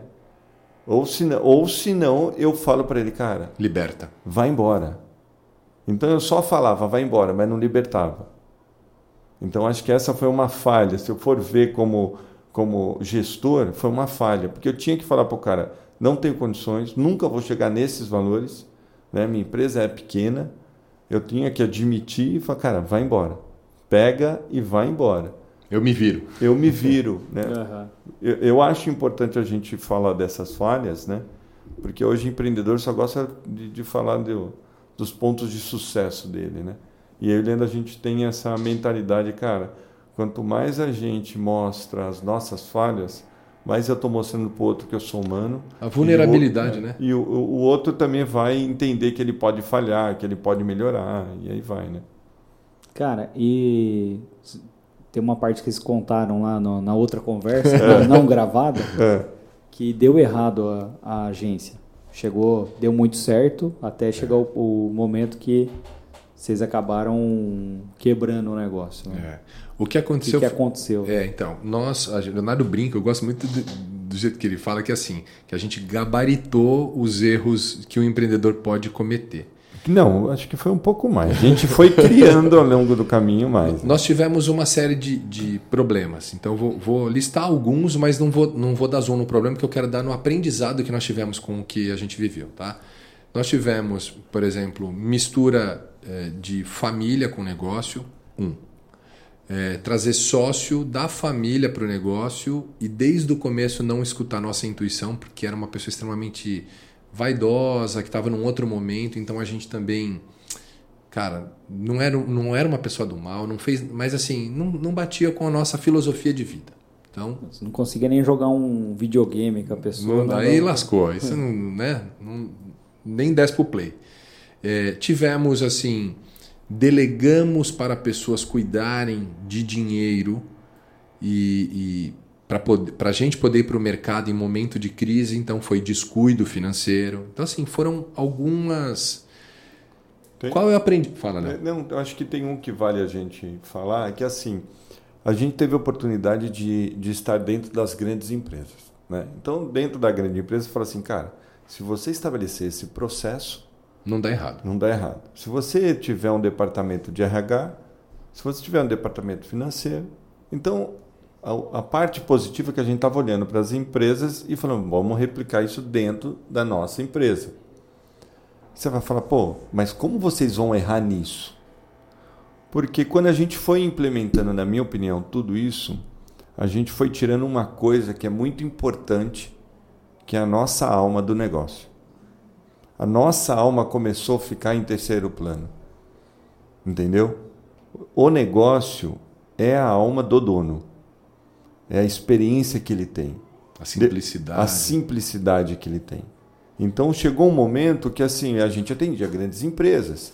Daí essas grandes empresas querem falar com quem? É com o Leandro e com o Leonardo. A gente teria que ter tido uma estratégia diferente para poder crescer. E a gente foi perdendo essência. Então eu começava a colocar pessoas tecnicamente muito boas muito boas, que entendiam de comunicação, entendiam, eram perfeitas, mas não conseguiam carregar a nossa essência. E uma coisa muito louca que, que também eu não posso deixar de colocar como uma parte do que aconteceu com a gente é, é e aí não tem muita explicação a não ser extrafísica, né, para quem acredita, uma coisa mais de energia, de Isso. momento de vida, quando o universo quer te trazer algum ensinamento. Você imagina que a gente tinha grandes contas tínhamos excelentes notas de atendimento, de entrega, e quando entrou a crise, quando entra a crise em 2008, é, que foi quando a gente começou a dar uma baita de uma rateada, não fechamos em 2008? Fala. Amarolinha. é uma pulga da amarolinha. É, né? Porque em, 2000, em 2007 a gente cresceu 400%. Caraca. Muito grande. Mano. Crescemos muito. Eu não, eu não entendi um pouco o negócio da alma. Você tinha comentado. É, é, é. Vocês atendiam os clientes diretamente. Aí quando você passou a colocar outras pessoas para atender o cliente, você acha que foi aí o. A o gente erro? priorizou a técnica do cara, a formação do cara e não a essência que batia com a essência da alma do nosso ah, negócio. Ah, entendi. Entendeu? Entendi. Então, assim, cara, vamos, já traz, traz o, o tecnão aí, o cara que vai, resolve, tem experiência. Cara, e o ser humano que está no front, levando a bandeira a bandeira da O Brasil, levando a bandeira da nossa empresa lá no front. Exemplo, né? Eu e Leandro não éramos de formação acadêmica inicial em comunicação. Uhum. A gente foi estudar depois, né? Fomos, daí a nós fomos buscar no mercado pessoas simplesmente de formação em comunicação, experiência boa, técnica boa, perfeitas tecnicamente. Então, uma das falhas nossas que a gente começou a querer ser a, a empresa grande o que eu quero dizer, uma Avon, uma Natura, ela vai contratar um técnico para executar muitas coisas. Se ela falhar, ela vai em troca. Ela uhum. pode errar. Tem caixa, tem marca, tem, tem gordura. É. Tem a gordura. pequena empresa não tem essa possibilidade de ficar errando toda hora. Uhum. Então, é, é, é, essa questão que a gente começou a perceber que a gente começou a perder nossa alma. É. Quando eu, exemplo, né? Eu e o Leandro, a gente foi um cara muito mais leve. Hora que eu comecei a, a, a, ver que o Leandro estava extremamente estressado, perdeu a, curto. até junto às empresas, a gente estava ficando doente. A é. minha alma estava doente, estava adoecendo a empresa. É nesse sentido. Entendi. Né? Então a gente tirou o melhor da gente de dentro da empresa. Eu tenho uma questão também aqui que a gente sempre fez o construir o profissional. Por quê? Indaiatuba hoje está legal, né? Está uma cidade uhum. maior e... Mas nem sempre foi assim. Mas nem sempre foi assim. Então, a gente começou atendendo bastante indústria B2B. Então, a gente mirava lá na, na África, na DM9, falava, ah, vamos pegar aquele modelo para atender o que a gente tem aqui. Que não vai rolar. A gente tentou ir para São Paulo Sim. e entrar... Eram, eram uns, uns clubinhos que tinha, né? É. Não conseguimos entrar no, no clubinho Vamos, vamos fazer o que, que a gente tem aqui. Uh, e aí aqui tem Campinas do lado, mas geralmente quem mora em Campinas, se forma em Campinas, trabalha em Campinas ou vai para São Paulo.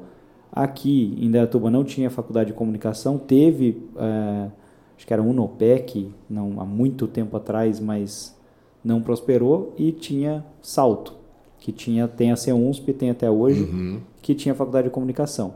Então, quando a gente começou a crescer e sair da, da frente da, da operação, assim, da, de atendimento ao cliente e tudo mais, a gente começou a trazer essas pessoas de, de faculdade da CUNSP, até Sim. tinha algumas de, de Campinas, tá? Só que a gente pegava o cara estagiário. Pega o cara estagiário fala, "Ah, agora você vai aprender como que a gente trabalha. Sabe o que você aprende na faculdade? O que, que você, ah, aprendi isso aqui lá, legal, isso aqui não existe mais, isso aqui é legal você guardar, isso aqui não sei o quê, e segue essa trilha de conhecimento aqui. E aí colo coloca aquela, aquela trilha, quando nem tinha esse negócio de hoje tem curso Hotmart pra Isso. Ah, cacete, que tem pra todo lugar. Mas a gente criava os nossos cursos. Então era um curso, era um, um PowerPoint ali, que você chegava e falava, ó, é assim, assim, assado, não era gravado em vídeo, hoje a gente Aham. grava, mas na época não, não tinha isso. E formava esse profissional. Então a gente começou a criar um monte de profissional que tinham o nosso perfil ali profissional, O DNA, né? o nosso DNA. E isso foi muito bom durante uma boa parte do tempo. Só que chegou um momento que assim, a gente só tinha gente parecida com a gente. E aí a gente começou a contratar algumas pessoas que vinham de outros lugares. Muito bom. Então eu não sei se era soberba, do tipo, não, o que a gente faz aqui é o melhor, então não preciso ouvir outros lugares. Que a gente via acontecer, a gente lançou um sistema de gestão de tarefas interno. É, putz, eu não vou lembrar o ano, se eu sou ruim pra caramba. Eu também. ano. Eu sei que passou uns 5 anos, aí a agência África ah, lançou, lan- grande lançamento, não sei o quê. Eu falei, pô, mas a gente já tem isso há muito tempo. Eu conversava com pessoas que trabalhavam lá, falei, como é que o cara fazia o briefing? Falei, ele chegava e falava, pro... falava, falava, ninguém anotava nada? Não. Às vezes o cara mandava num e-mail. Falei, mas não tem um sistema? Quanto tempo? Não, não tem. Falei, caraca, velho, esse mercado tá apodrecendo. Pensava, né, na Sim, época. isso. Esse mercado não vai funcionar. Que vai funcionar com a migração, enfim, aí visão de negócio. Vai funcionar a parte do digital, que vai ser um negócio meio funil de vendas, não sei o que, foi o que virou depois o, o mercado com inbound marketing e outras técnicas. Então, é, você só trazer gente, que nem, imagina se eu trouxesse os caras da África, ia pagar muito caro no passe para tirar o cara da África, ia colocar aqui para o cara fazer um briefing falado. Então, a gente foi fazendo o caminho inverso Que bom. pega o cara de- da base, treina, só que acontece esse problema. No final você acaba tendo um monte de gente igual a você e não vendo coisas que vêm de fora. Então a gente começou a fazer esse movimento, a trazer pessoas Fica rico, né? Que trabalham de outras agências. O cara falou, ah, lá a gente fazia assim. Ah, aqui a gente fazia assado. Falar, ah, isso é legal, isso não é. Então a gente começou a fazer esse, misturar esse Muito caldo. legal. né, né? e, e- e o mercado de comunicação acho que também tem esse problema, né? Eu Mas isso, acho. isso não foi pensado, tá? Só, Sim. senão eu vou Ah, falar, nossa, né? que gênio. Foi Não. analisado agora. É, foi agora que você me falou que eu fiz essa conexão. É o exercício de ligar os pontinhos. Aí depois você vê o desenho, né? É, Ah, foi era isso o que eu fiz. o ti- o que tinha era, você abria a vaga, aparecia o, o nego lá da C11 com o currículo. Falava, ah, vem cá que nós vamos ensinar a trabalhar, entendeu? Formava bastante gente, né? Era isso. No, agora que você falou, eu falei, putz, a gente fez o inverso e come- deu certo, É, né? e, e é um ponto que eu e o Leandro a gente toca muito no assunto, né? É, a sua jornada empreendedora, o dono, né? Estou falando do dono, vai. É, ele passa por experiências que têm a ver com a alma dele. Então, eu posso às vezes pegar o teu, a tua fórmula e vou aplicar na minha. Cara, não vai funcionar. Não vai. Ou se vai funcionar é por pouco tempo. Ou uma parte da ou fórmula uma parte funciona. vai né? Porque eu acho que tem experiências que é do empreendedor. Tem pontos que daí a gente para quem acredita que tem a ver com, com talvez algumas ancestralidades suas ah, tem a ver com, a seu, com o seu seio familiar tem a ver com seus traumas que é um aprendizado que você precisa compreender para poder mudar né? Então por que que eu estou tocando nesse assunto a gente descobriu há pouco tempo atrás, meu avô, pai do meu pai, foi um empreendedor. abriu uma empresa lá atrás, Uma em mil, indústria. uma indústria, teve sócio, Tomou o balão. do tomou sócio. balão do sócio e achou, se achou incompetente como empreendedor. Passado todo esse tempo, meu pai não foi empreendedor. Meu pai trabalhou em empresa durante 35 anos. Aparece dois garotos aí querendo só, só consegue pensar em empreender. No fundo, no fundo, no fundo, nós, sem saber, estamos tentando fazer o caminho do meu avô. Que foda, né, cara? É, e daí se eu não compreendo, o que, que vai ser introjetado na primeira falha minha? A dor do meu vô. Entendeu? Então eu estou acumulando esses processos, os empreendedores estão começando a descobrir que existem agora. Antigamente não. É força pela força. Quebrou, levanta, vai embora. Quebrou, levanta, vai embora. Daí o Engole, empre... engole o choro. É. Engole o choro, odeio essa frase. E, a- e a, e a gente acabou descobrindo nesse caminhar, porque nós fomos pegar grandes exemplos. Pô, o que, que a Avon faz aí? Vou fazer na minha. O que que eu vou- E não deu certo, cara. Não deu certo. E assim, né? Tem, tem questões que eu, que eu ia até falar. A gente teve problemas de inadimplência, de golpes, de. Cara, que. Sabe quando aquela nuvenzinha da família Adams que você fala. Mano, tem que ter alguma coisa que é extra. Porque, assim, ó, hoje, a gente trabalhando. Porque, assim, depois que a gente fechou a operação, a gente foi estudar psicologia e neurociência aplicada ao comportamento empreendedor. Ficamos três anos para entender a- a- olhar para o empreendedor com uma visão multidimensional, que a gente chama. Não é o cara que tem competência ou não, que, que sabe ou não sabe. O que, que a gente descobriu? A gente descobriu que tem cara que faz tudo errado e dá tudo certo. Aham. Que se eu pegar o manual de, de conduta de um bom empreendedor, como o cara tem que fazer gestão, o cara aplicou 100% certo e deu tudo errado. E o cara que você entra dentro da empresa dele e fala: Mas, meu Deus, deixa eu olhar suas contas aqui. E tá aqui. Cara vendendo prego enferrujado na esquina, guardando, sem nenhum sistema, guardando dinheiro embaixo do colchão. E um cara com escritório de contabilidade, com 120 funcionários, quebrado. Na teoria, o cara de contabilidade, com um monte de formação, com um monte de. Não teria que estar bem de grana? Então é muito louco, a gente tem que tomar muito cuidado hoje quando a gente fala modelo de sucesso, resultado, equilíbrio, porque assim, e, e eu acho que o mundo tá entrando nessa fase agora, né, cara? Quem tá lá em cima daqui a pouco cai para baixo, daqui a pouco tá tudo muito rápido, bicho. Aham. É muito rápido, né? Foi muito confuso ou você entendeu? Não, entendi. É uma viagem, né? A gente Aham, viaja, meu. totalmente. É, é A questão do negócios são com viadutos. Uma hora você passa por cima, outra hora você passa por baixo. muito bom, muito bom. Exatamente. Você, muito bom. você falou do, da, de pegar e administrar uma pequena empresa com uma grande. Tem um livro do Eric Reyes, acho que é o, o sobrenome do cara, que é a Startup Enxuta, ou é Lean Startup, Aham. que ele traz essa abordagem. Ele fala, cara, o, que é, o problema de uma empresa pequena é olhar para a grande e achar que vai funcionar como a grande. Então, quem está começando, aí ele ensina lá, trabalhar por ciclos de três meses, que são os quarters, traçar os objetivos, que é, são os OKRs lá, Uhum. e através desses objetivos você vê a evolução, o que você aprendeu e o que você é, pode melhorar. E aí você projeta outro ciclo de três meses. Então você pega, quando comecei a estudar sobre é, é, pro- é, projeto, né, gestão de projetos, Uhum. tinha um, um, um estilo de projeto, tem o, acho que é o PM Book, né? se não- Tem o PMO, né?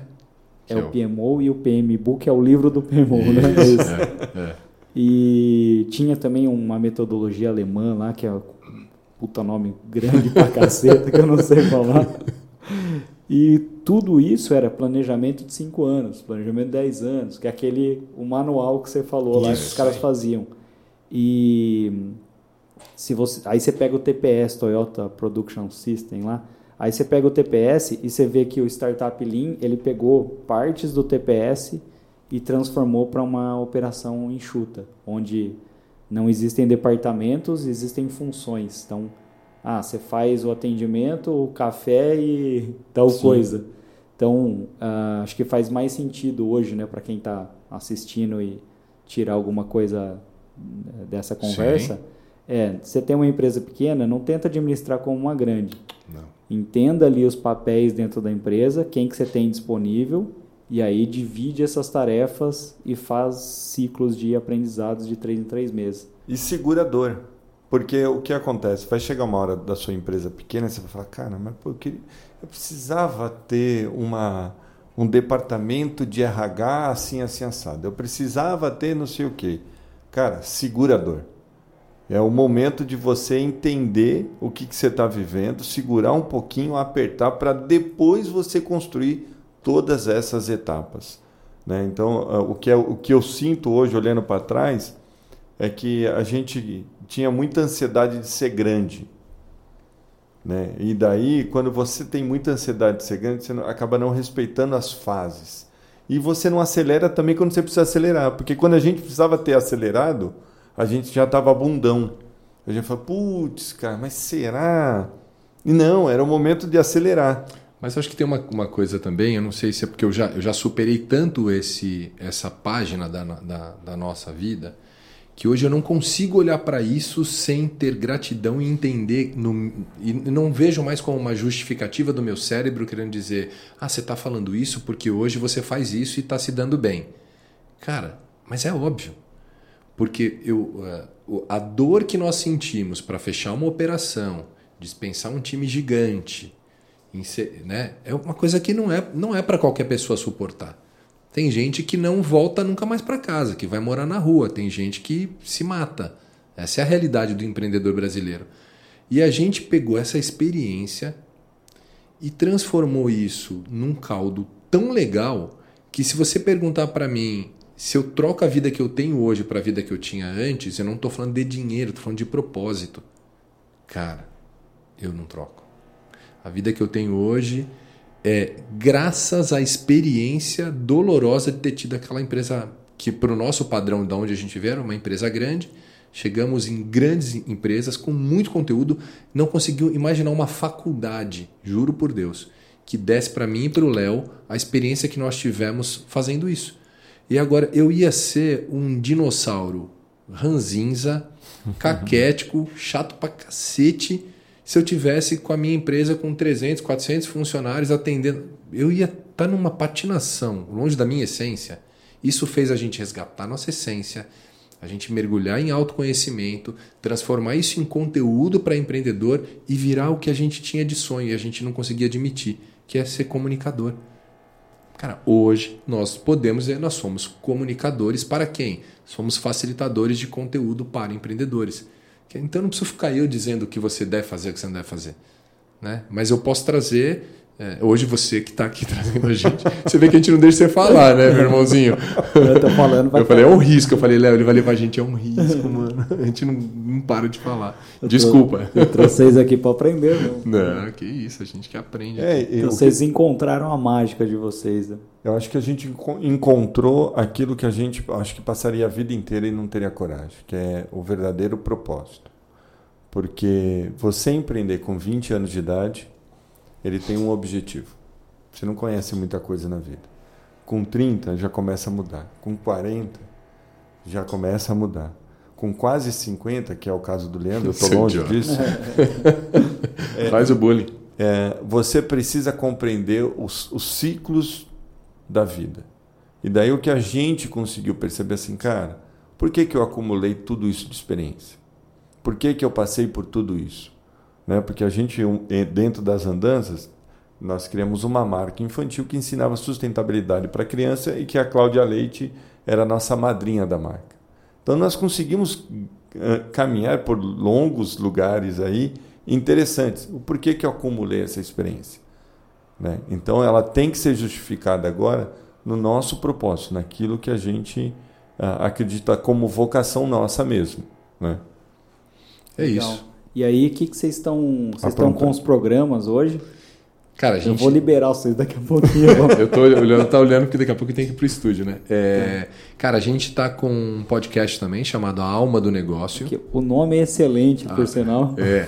Nesse podcast, o propósito é a gente falar do que a gente quiser falar. Não tem. Mas desde que a gente transborde assuntos convencionais para o empreendedor. O que é assunto convencional? Não vamos falar só sobre metodologia, processo, procedimento. Não. Então a gente traz, para você ter uma ideia, cara, irmãos, dois irmãos pastores que cuidam de um ministério do, do, de, de empreendedores numa igreja tal.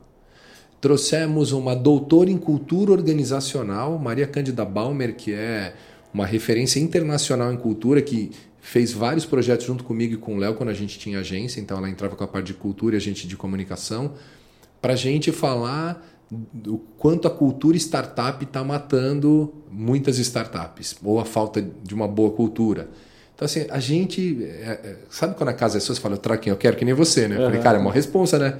Porque ele convidou os irmãos aqui, é. então ele quer a gente lá, então vamos lá. Que isso, uma né? honra. Não, pra gente que é uma honra. Então a gente criou esse projeto. Então tem, já foi mãe de santo falar sobre prosperidade, já foi taróloga.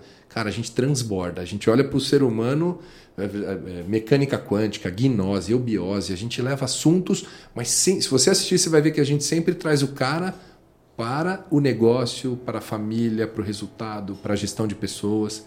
É muito louco, a gente dá uma volta. É, é, a gente tem essa preocupação da alma, né? Assim, essa alma empreendedora, quem ela é e o que, que ela precisa.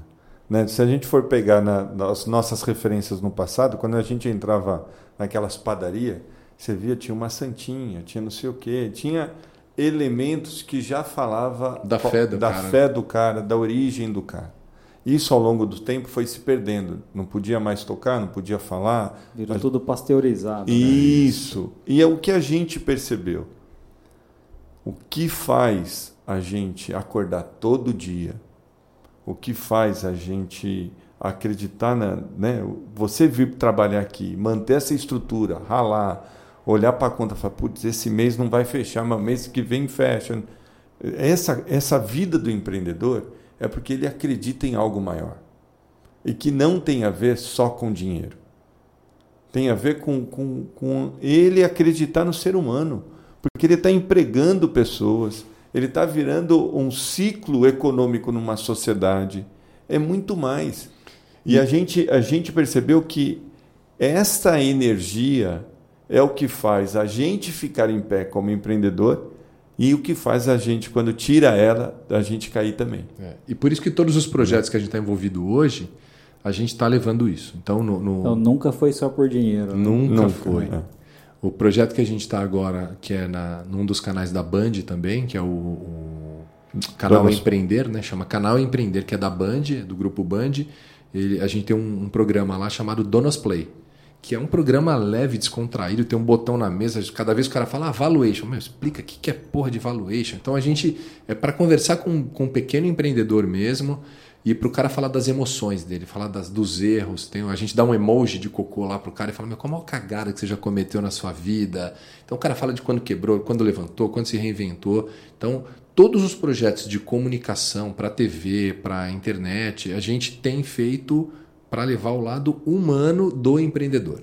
Então, essa é, essa é clássico. E aí tem os lances das palestras, mentorias, workshop, né? Então, isso aí vai, vai caminhando no paralelo, mas o, o palco está mais voltado para a gente para apresentar, por exemplo, eventos corporativos. A gente tem feito muito talk show.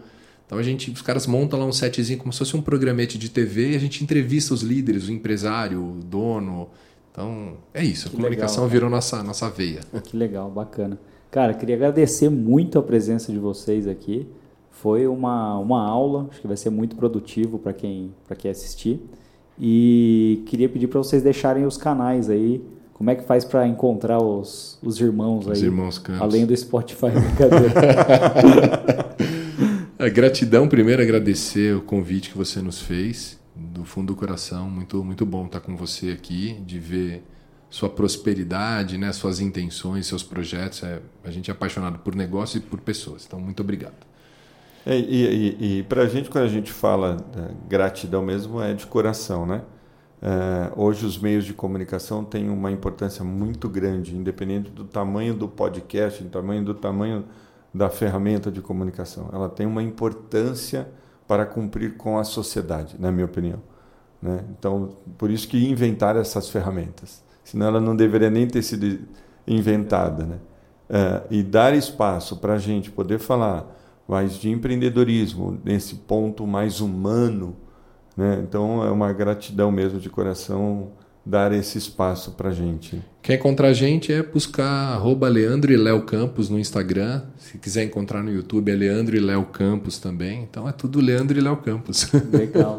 E o podcast, como é que faz para o, pod, o podcast, se você entrar no nosso YouTube, Leandro e Léo Campos, vai estar tá na playlist. Tem uma playlist lá que é a alma do negócio.